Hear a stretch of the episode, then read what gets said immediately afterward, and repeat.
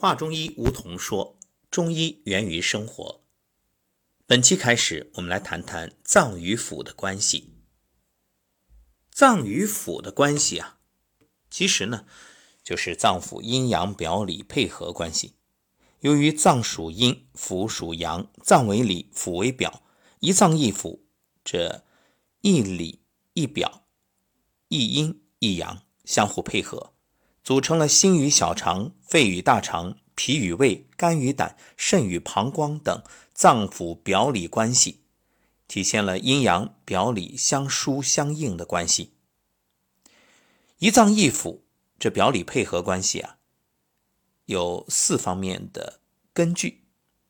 一个呢是经脉络属，也就是属脏的经脉络与所合之腑。属腑的经脉络与所合之脏，二是结构相连，如胆、腹、肝叶之间；脾与胃呢，以膜相连；肾与膀胱之目有系相通，就是输尿管。第三就是气化相通，脏行气于腑，脏腑之间通过经络和营卫气血的正常运行而保持生理活动的协调。六腑传化水谷的功能是受五脏之气的配合完成的，如胃的纳谷需脾气的运化，膀胱的排尿有赖于肾的气化作用等。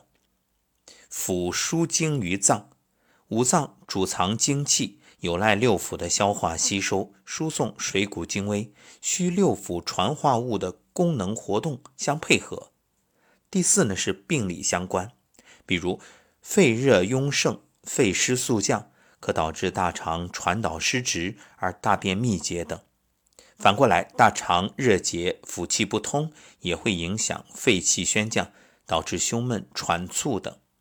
五脏不平，六腑闭塞；反之，六腑闭塞，五脏易病。脏与腑之间的互相联系和影响，称为脏腑相合。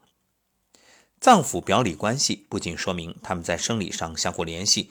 也决定了在病理上的相互影响，脏病及腑，腑病及脏，脏腑同病，因而，在治疗上呢，也相应的有脏病治腑、腑病治脏、脏腑同治等方法。所以，掌握这些理论啊，对指导临床实践有着重要意义。那么，下一讲呢，我们就从心与小肠的关系说起。